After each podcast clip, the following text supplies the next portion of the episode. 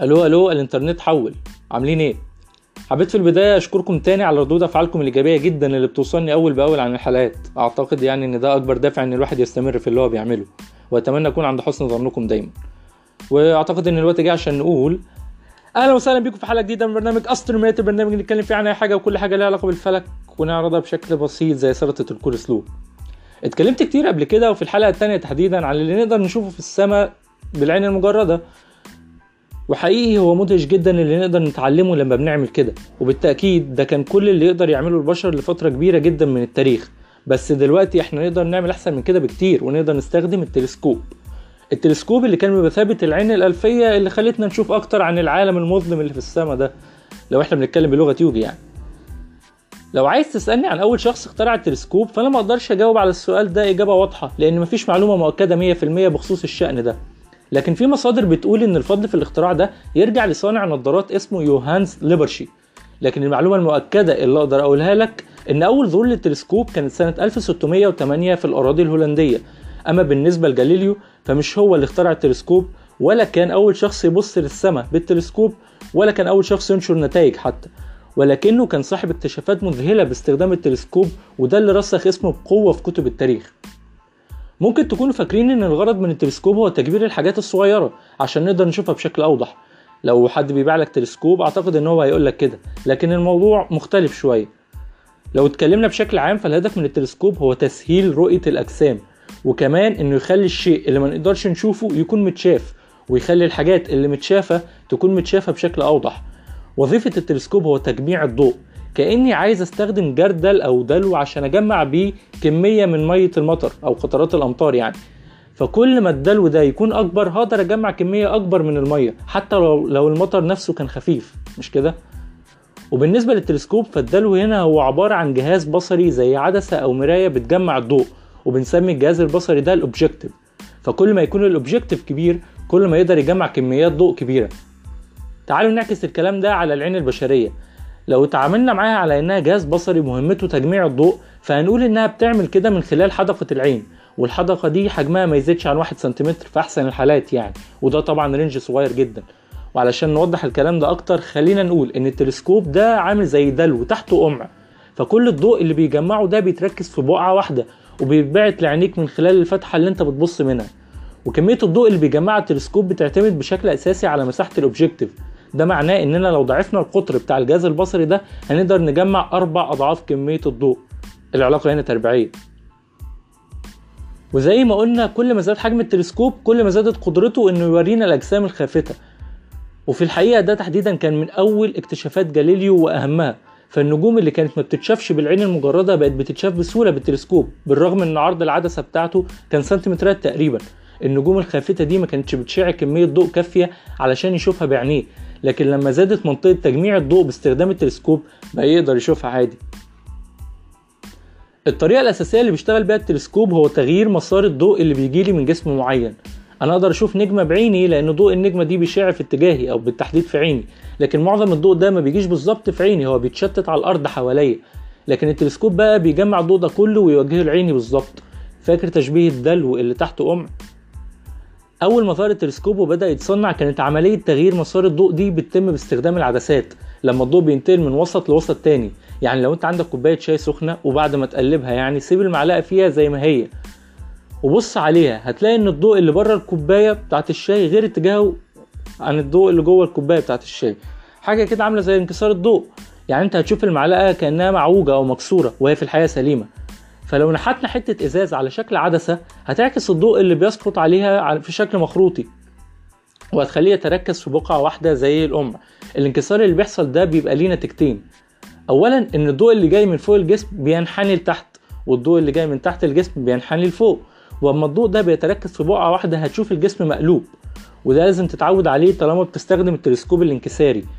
وثانيا إن العدسة بتكبر الصورة عشان الضوء منحني والتكبير ده بيعتمد على عوامل كتير زي شكل العدسة وبعد الجسم وبعد العدسة عنه بس في النهاية أنت هتكون عندك صورة أكبر وده اللي خلى جاليليو وعلماء تانيين يكتشفوا حاجات كتير لما استخدموا التلسكوب. حاجات زي الفوهات اللي على القمر وأطوار كوكب الزهرة واقمار كوكب المشتري وحلقات كوكب زحل وحاجات تانية كتير. الكون بحد ذاته بقى أوضح. ولما علماء الفلك بيستخدموا التلسكوب علشان يوضحوا التفاصيل بيستخدموا مصطلح درجة الوضوح أو resolution وهي القدرة على التفريق بين جسمين قريبين جدا من بعض. يعني مثلا لو أنت ماشي بالعربية بالليل في طريق ضلمة وفي عربية تانية بعيدة جاية ناحيتك أو قصادك فأنت أول ما هتشوفها هتشوف على إنها نور واحد.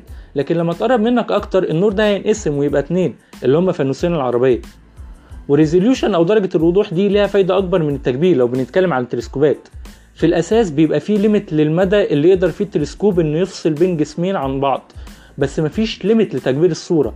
لو كبرنا الصورة بدرجة أكبر من المدى ده بتاع التلسكوب فالصورة مش هتبقى واضحة. كأن عندك صورة وأنت عمال تعمل zoom عليها فهتفضل تعمل zoom على حتة معينة لحد ما تلاقي الصورة بقت مبكسلة ومش واضحة علشان ال resolution بتاعها قليل. على العموم التلسكوبات الانكسارية فعلا كويسة جدا لكن مشكلتها هي إننا ما بنقدرش نصنع عدسات كبيرة لأنها بتبقى رفيعة أكتر وسهلة الكسر. وكمان ألوان الضوء المختلفة ليها نسب مختلفة في الانحناء. يعني ممكن تشوف نجمة لونها أحمر بوضوح جدا بس لو شفنا نجمة زرقاء بنفس التلسكوب ممكن ما تكونش واضحة. ومحدش قدر يحل المعضلة دي غير النبغة إسحاق نيوتن. لما قرر إنه يستخدم المراية فالمراية برضو بتغير اتجاه مسار الضوء. ولو استخدمنا مراية منحنية هنقدر نشوف أشعة الضوء بشكل أوضح وده كان نوع جديد من التلسكوبات اسمه التلسكوبات العاكسة. ومزايا التلسكوبات دي كتير جدا فإحنا هنقدر نصنع مرايا كتير بأحجام أكبر وبتكلفه أقل. ومعظم التلسكوبات الحديثة دلوقتي بتعتمد على التصميم النيوتوني ده. نيجي بقى لسؤال مهم فيه كتير ممكن يكون بيسأله دلوقتي. إيه هو نوع التلسكوب اللي المفروض أشتريه؟ وده صعب ان أجاوب عليه بالظبط يعني. أنت عايز تلسكوب تبص بيه على القمر والكواكب ولا لمجرات أبعد؟ صعب إنك تشوفها. هل أنت متخصص ولا أنت محتاج ال data بتاعت الرصد دي ولا أنت شغوف بالفلك وخلاص؟ الأسئلة دي مهم إنك تسألها قبل ما تشتري تلسكوب. معظم التلسكوبات الصغيرة هي تلسكوبات انكسارية ودي بتبقى كويسة لو هتبص بيها على القمر والكواكب بس استخدامها بيكون صعب لأن الصورة بتكون مقلوبة وبتتحرك يمين وشمال. والتلسكوبات الكبيرة كويسة برضو لو عايز تبص بيها على أجسام خافته بس دي بتكون أغلى وتركيبها واستخدامها بيكون أصعب. بس هو مين يقدر يشتري تلسكوب بالأسعار الموجودة دي أصلا؟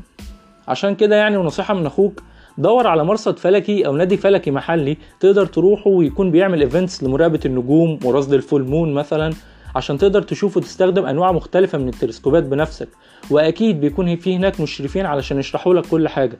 وبصفتي يعني كنت واحد من الناس دي في مرة أقدر أقول لك أو أو أؤكد ليك إن المشكلة مش في إنهم يتكلموا بل إنهم يسكتوا. عشان كده أضمن لك إنك هتستفيد كتير فعلا وهتسمع كلام كتير. في جانب ثالث مهم جدا للتلسكوبات غير درجة الوضوح وتسهيل رؤية الأجسام الخافتة. وهو إننا ممكن نستخدمها علشان نشوف نجوم أو أجسام مش في نطاق الألوان أصلا أو بره حدود ال visible light.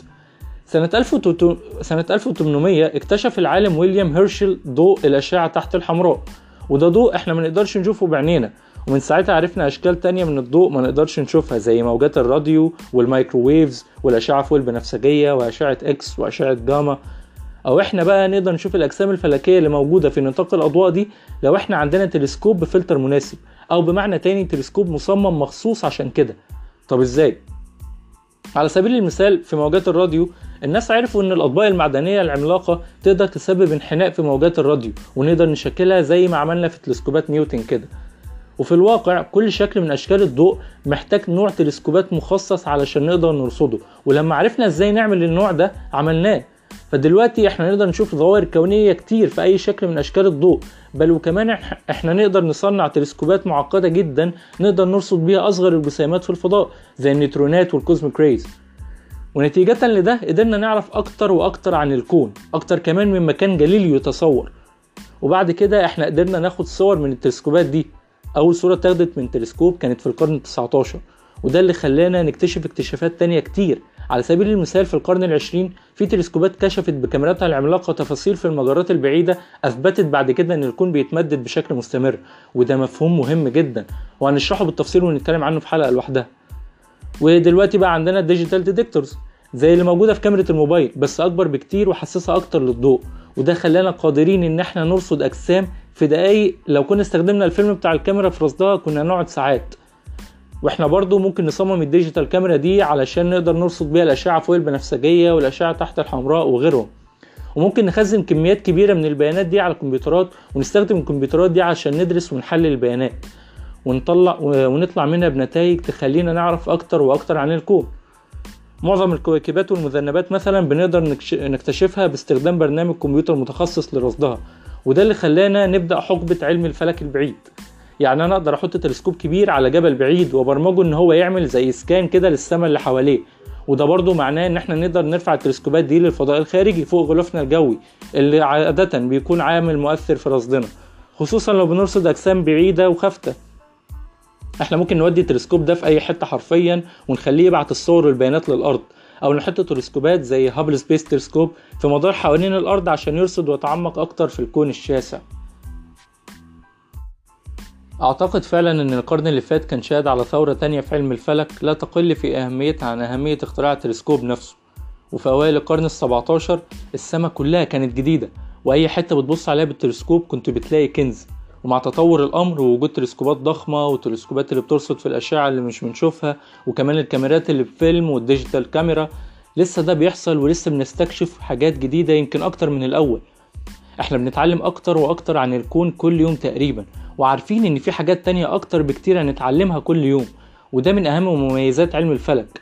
ولو رجعنا نتكلم بلغة يوجي تاني أقدر أقول إن الكون عامل زي الأحجية الألفية بس مع عدد لا نهائي من القطع وده معناه إن المتعة ما بتنتهيش ابدا. وافتكر برضو إن مع كل العجائب اللي, كشفت... اللي كشفتها التلسكوبات عينينا برضو هتفضل أداة مهمة جدا في رصد السماء. أنت مش محتاج أج- أج- أجهزة كبيرة وضخمة علشان تخرج وتبص في السماء. المهم فعلا إنك تخرج وتبص في السماء. صدقني ده شيء ممتع برضه.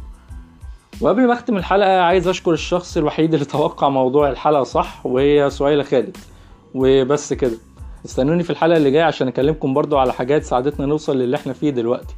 ولغاية الاتنين اللي جاي إلى اللقاء. والسلام عليكم.